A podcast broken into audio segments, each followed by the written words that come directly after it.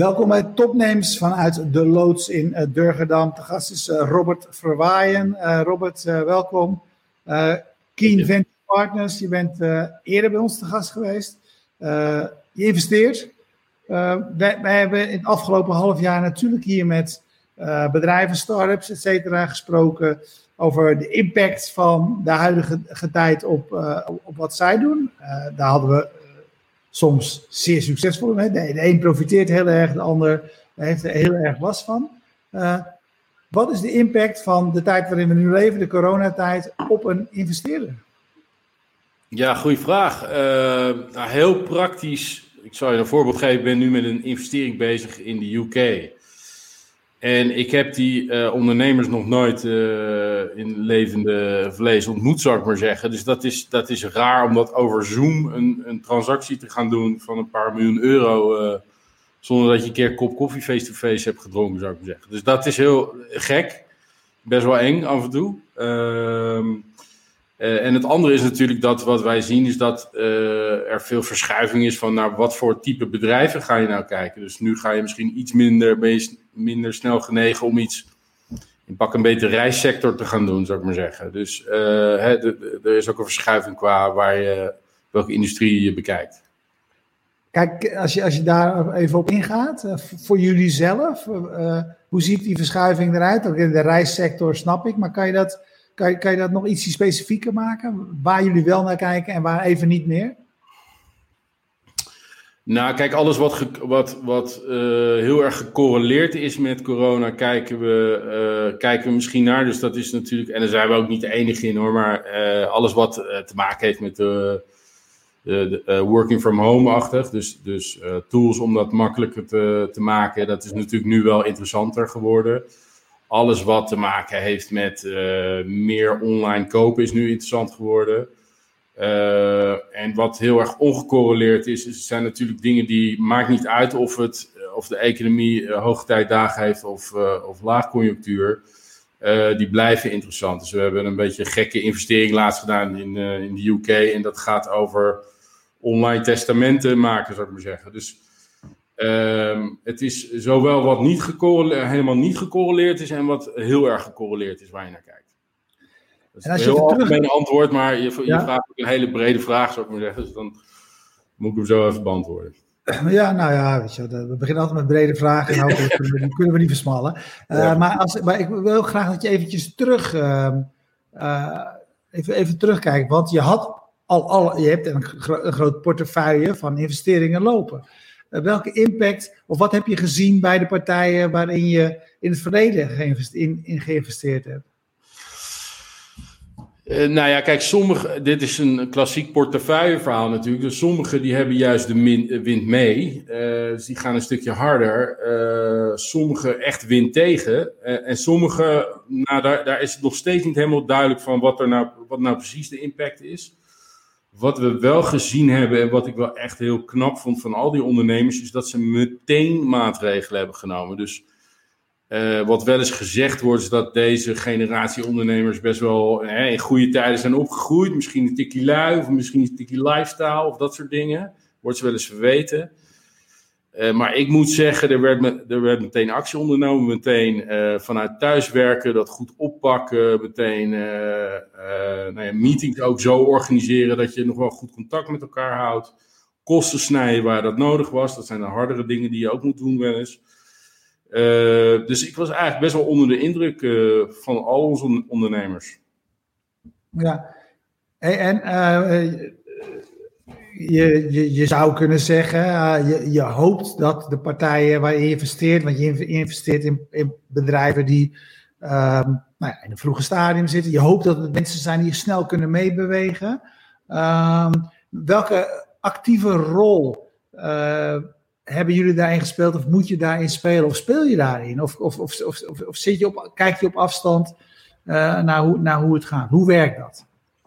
Nou, vaak wat je, kijk, vaak als investeerder zit je in de, in de nou, wat je in Nederland zegt, de RVC, of de board, zou ik maar zeggen, in het, in het Anglo-Saxisch. Um, en daar heb je geen uh, sturende rol, maar je kan een adviserende rol hebben. en als er hele moeilijke besluiten moeten worden genomen, dan, dan heb je daar wel echt een besluitrecht, zou ik maar zeggen. Maar kijk, wat wij als investeerder vaak doen, is dat we gewoon een hele goede informele relatie hebben met zo'n ondernemer. Ehm, en die ons ook meteen belt van, joh, wat, wat zouden jullie mij adviseren om te doen?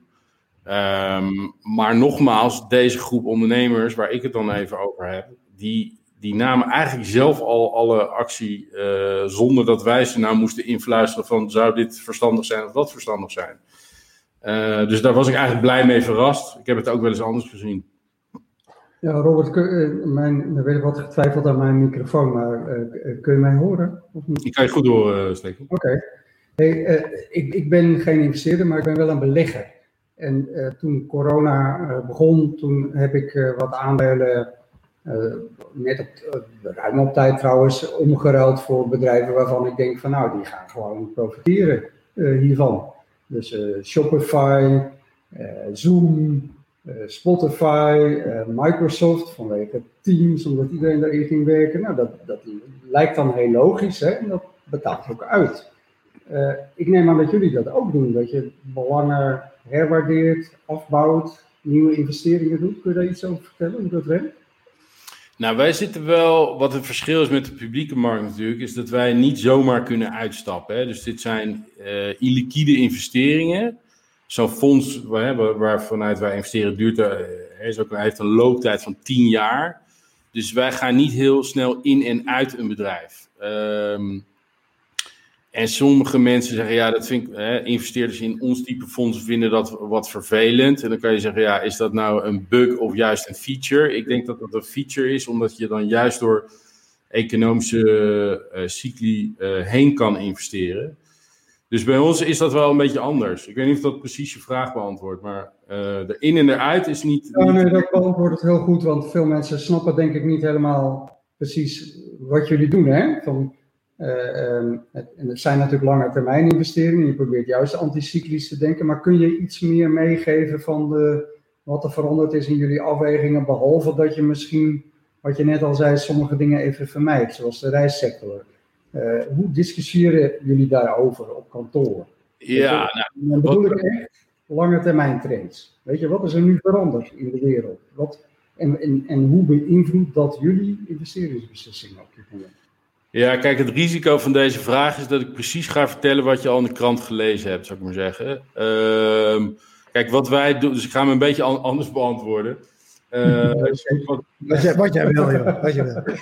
Doe wat je wil. Ja. Het is jouw feestje. Ja, precies, dankjewel. Nee, nee, maar kijk, wat wij doen, eigenlijk wat wij uh, heel vaak doen, is wat we noemen, en dat hebben we kaart gejat uit de wereld van uh, developers, uh, van de Scrum-methodologie. dat noemen wij thesis sprints. En dat wil zoveel zeggen dat we een onderwerp pakken die we, die we gewoon op tafel gooien en zeggen: is dit interessant om eens dieper op in te gaan? En dan kiezen we dan een paar onderwerpen uit. En natuurlijk hebben die te maken met het landschap om ons heen en de economische situatie waar we ons vinden, et cetera. Maar daar gaan we dan even twee weken heel diep op in. En dat is vrij.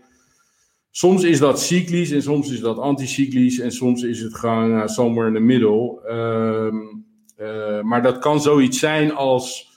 Hey, hoe komt het nou dat uh, mensen zo wantrouwend zijn ten opzichte van AI? Nou, dan gaan we daarover discussiëren en dan gaan we dat eens uitzoeken. Wat zit er nou achter? En dan komen wij terecht bij een onderwerp wat dan in machine learning heet uh, het black box probleem. Namelijk dat een machine learning model zo complex in elkaar zit dat de data scientist eigenlijk niet meer kan uitleggen aan degene die het antwoord krijgt waarom het machine learning model dat antwoord heeft gegeven. Nou, dat vonden wij een interessant, uh, dat vonden wij een heel interessant fenomeen. Uh, en toen hebben we eens gekeken naar bedrijfjes die daarmee bezig zijn om dat probleem, specifieke probleem op te lossen. En zo komen wij dan op, op een gegeven moment, ik vertel het nu even in het kort, maar uit bij een bedrijfje in Parijs wat dan Dreamcork heet. Uh, dus zo gaan wij een beetje te werk. Natuurlijk nu um, zijn er een paar voor de hand liggende trends. En die hebben we in Shopify, dat snap ik helemaal dat je daar geïnvesteerd hebt. Dus alle, alle online transacties zijn voor de hand liggend de mobiliteitsissues, de Felixen van deze wereld zijn voor de hand liggend. weet je, dus er zijn allerlei trends die nu wat sneller worden ingezet. En, en dit bedoel ik met, dit heb je al in de krant gelezen, dat die trends versneld plaatsvinden. Ehm, dus daar kijken we ook naar.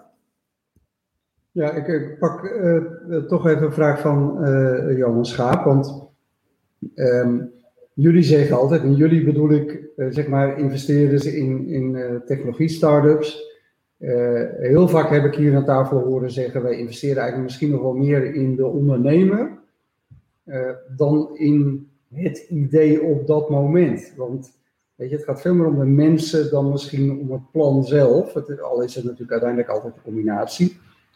Um, en Johan zegt ook, jij zei het aan het begin ook al, hè, er zijn vragen eigenlijk de gesprekken met founders, met koffie en bier of zo, dat zit er even niet in. Is dat nou een hele grote handicap vanuit jouw perspectief? Uh, ja, uh, kijk, we zullen ermee moeten dealen, hè, dus ik bedoel, het is wat het is. Uh, maar ik zit, ik gaf je net een voorbeeld van een eh, bedrijf in, uh, in Engeland. Ik zit bijna te denken, zou ik er maar gewoon heen gaan en dan toch twee weken in quarantaine gaan zitten daar? Ja. Uh, weet je wel, dus, dus daar worstelen we wel mee. Ehm, en het zijn ook, wij zijn ook geen seed stage investor, dus het gaat ook niet om kleine bedragen. even om je een beeld te geven, onze gemiddelde investering is zo rond de, de eerste keer dat we investeren, zo rond de 5 tot 7 miljoen euro. Dus ja, dan wil je iemand wel even in de ogen kunnen kijken. En uh, wat voor vlees heb je nou in de kuip? Uh, en is er chemistry? Hè? Want het is wat heel belangrijk is bij dit soort uh, investeringen. Voor zowel de ondernemer als, als wij als investeerder. Is natuurlijk: oké, kunnen wij tien jaar lang, misschien wel, zo lang zou het kunnen duren.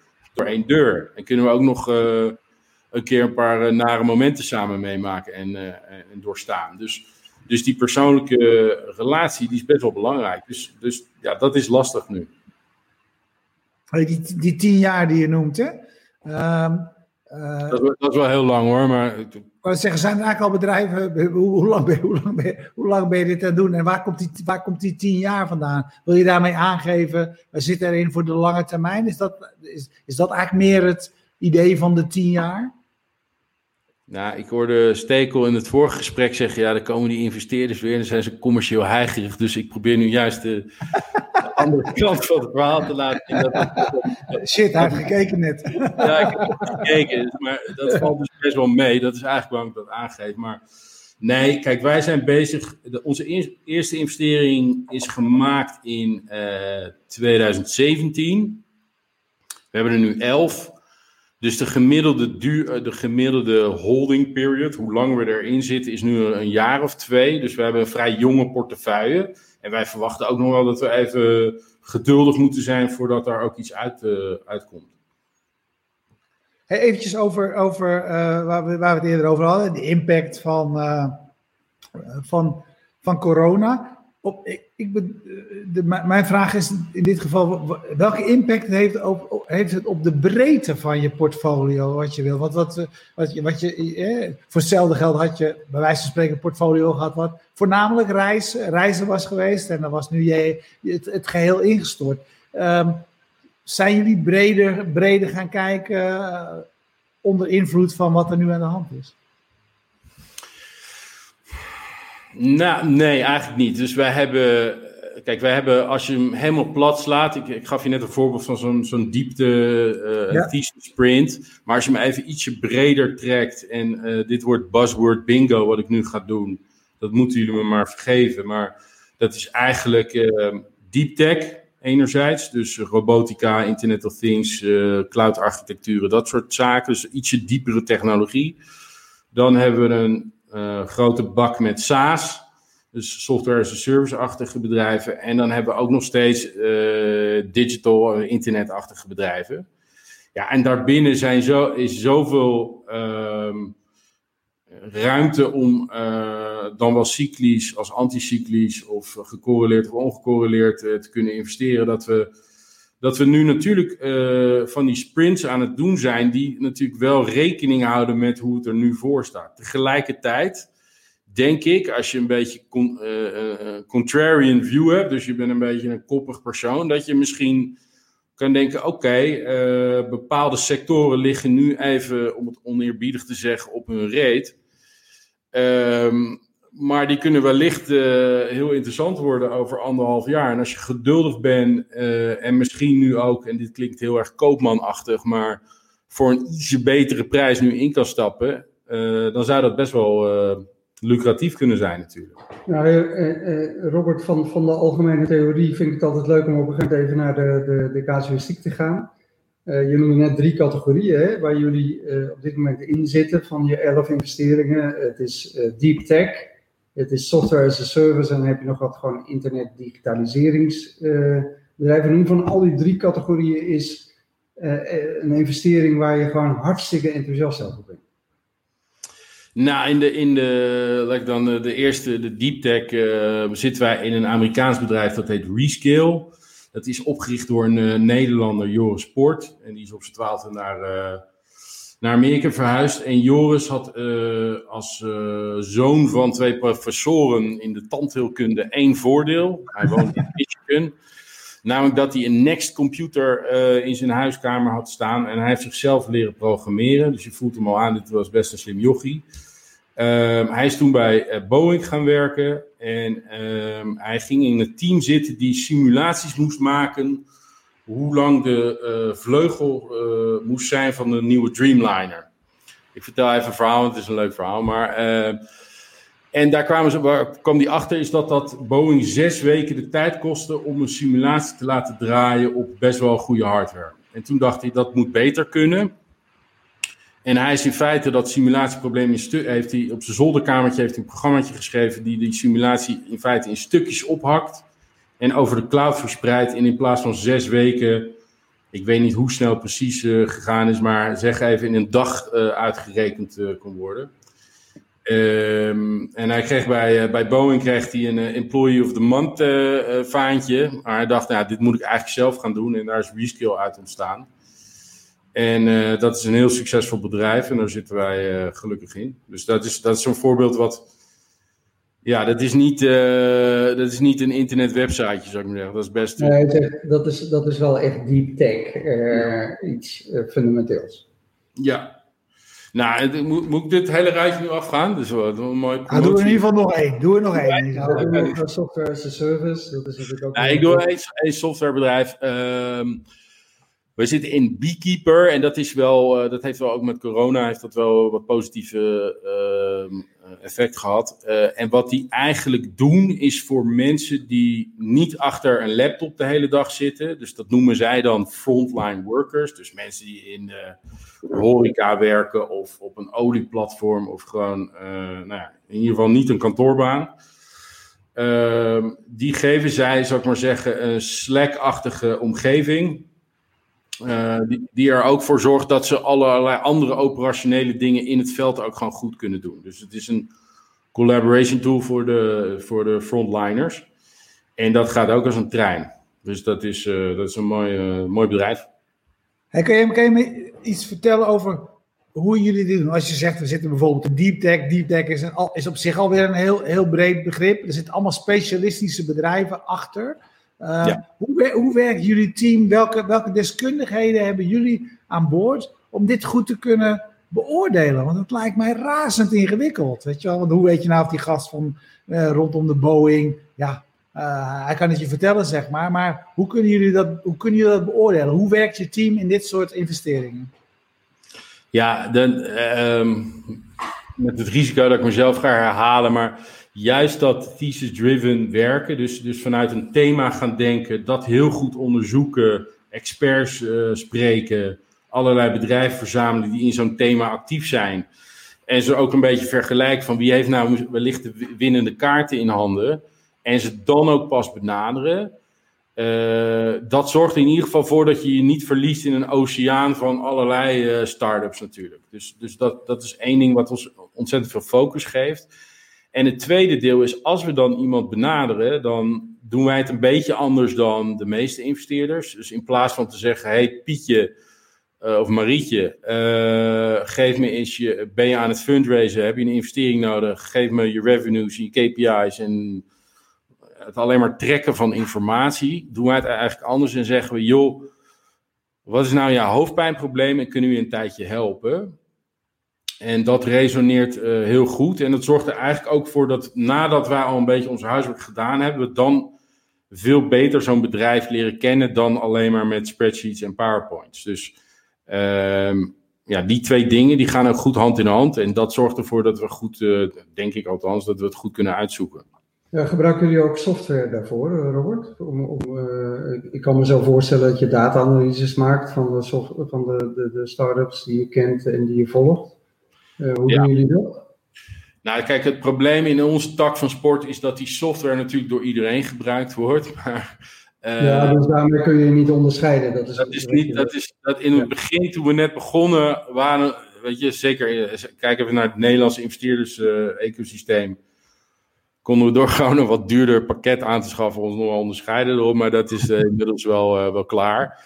Dus daar moet we gebruiken het nog steeds. Hè? Dus als wij zo'n, uh, we gaan het over machine learning hebben die specifiek een black box probleem oplost, dan gaan we wel die databases gebruiken om in ieder geval een eerste nou ja, een soort van landmap te maken van bedrijven die daarmee bezig zijn. Ehm, maar die ga je niet vertellen wie gaat winnen. Ja. Er, zijn, er zijn overigens wel investeerders die, dit, die een soort van uh, ja, predictive modeling hebben gebouwd om te voorspellen welke, welke bedrijven uh, succesvol worden. Um, maar ik moet daar nog wel van overtuigd worden dat dat echt zo werkt. Ik wou zeggen, geloof je daarin? Nee, eigenlijk niet. Want als je die mensen, die komen dan praatjes geven en dan zeggen ze, ja, onze prediction model heeft uh, eh, 90% van de unicorns van, uh, weet ik veel, de laatste vijf jaar voorspeld. Als je dan twee vragen doorvraagt, dan blijkt het dat dat, ja, het model zo is aangepast in feite achteraf, dat het dan op een gegeven moment dan gaat voorspellen, ja. Dus, ja, ja, achteraf is het natuurlijk niet zo heel erg ingewikkeld om 90% te, te, te, voorspellen als je mag rommelen in het, uh, in het algoritme. Uh, wat wel een, een, vraag is die mij ook heel erg bezighoudt, uh, Robert, die stelt Johan Schaap nu ook, die zit mee te kijken. Uh, die zegt geld is gratis en zoekt in alle macht een bestemming.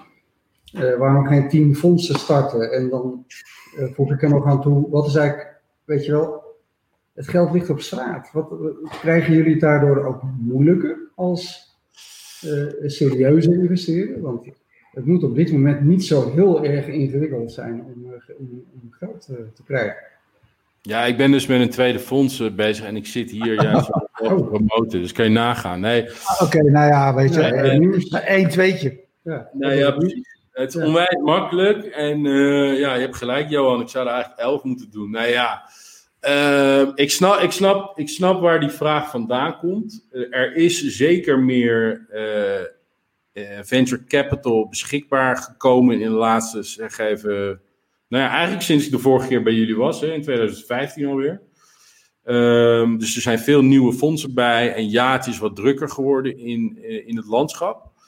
Daar kunnen we straks wel even over hebben wat, wat dat voor ons dan betekent. Maar um, dat het makkelijk zou zijn om een fonds van even hè, uh, boven de 100 miljoen op te halen. Um, ja, dat, dat, dat, nou ja, goed. Toen ik bij jullie zat, in 2015, dacht ik, nou, dat hebben we binnen uh, een jaartje wel rond. Dat heeft twee jaar, dat heeft in zijn totaliteit bijna drie jaar geduurd, dus tweeënhalf jaar ongeveer. Uh, dus dat doe je niet zomaar even. Hey, vertel eens over dat, wat je zei van de, de, dat tweede fonds. Eh, hoe, hoe, hoe, hoe ziet dat eruit en hoe gaat zo'n traject in zijn werk? Want waar, waar, waar kies je dan voor? Wat wordt, wordt het karakter van het fonds? Uh, ja, waar, waar haal je mensen op binnen? Is ja. dat nog thematisch of is het gewoon je, je track record tot nu toe? Nou, kijk, als je een, van een een eerste fonds moet je echt op je blauwe ogen doen. Dus dat is, dat is letterlijk uh, PowerPoint, uh, een paar ervaren mensen en, uh, en een goed verhaal en een goede strategie. En natuurlijk hadden wij wel iets van een aanwijsbare track record bij de vorige clubs waar we zaten. maar toch. En een tweede fonds kan je al veel meer bewijspunten laten zien van kijk, die portefeuille heeft zich zo ontwikkeld en er zitten een paar grote uprounds in, dus de waarde is vermeerderd. Dat is vaak nog wel op papier. Dus ehm, omdat, wat ik net zei, kijk, onze bedrijven gemiddeld zitten ongeveer twee jaar in onze portefeuille. Dus het was een beetje early om, om daar ook exits van te zien. Dus echt gerealiseerde returns. Uh, dus je moet het nog steeds hebben van deels een, uh, gewoon een sterk verhaal, goede mensen. Maar steeds meer ook van uh, ook een track record, ja. Hey, hey waar, ik, je, je zegt, hè, we, ons, ons idee is, je zit er tien jaar in in zo'n bedrijf. Uh, de meeste dingen zijn we twee, twee, tweeënhalf jaar mee bezig. Wat maakt dit leuk voor jou? Weet je, waar, weet je, je kan over tien jaar pas succes hebben. Weet je, wat, wat, wat, waar waar zit, jouw enthousiasme voor wat je aan het doen bent? Nou, kijk, ik heb uh, in mijn uh, investeringscarrière, ook hiervoor, heb ik wel eens gewoon aan tafel gezeten bij hele kleine ondernemingjes. Die uiteindelijk mega groot zijn geworden. En dat, is, dat blijft elke keer een uh, spannend soort. Hè, wij, wij schrijven het jongensboek niet, maar we lezen wel zo'n beetje mee.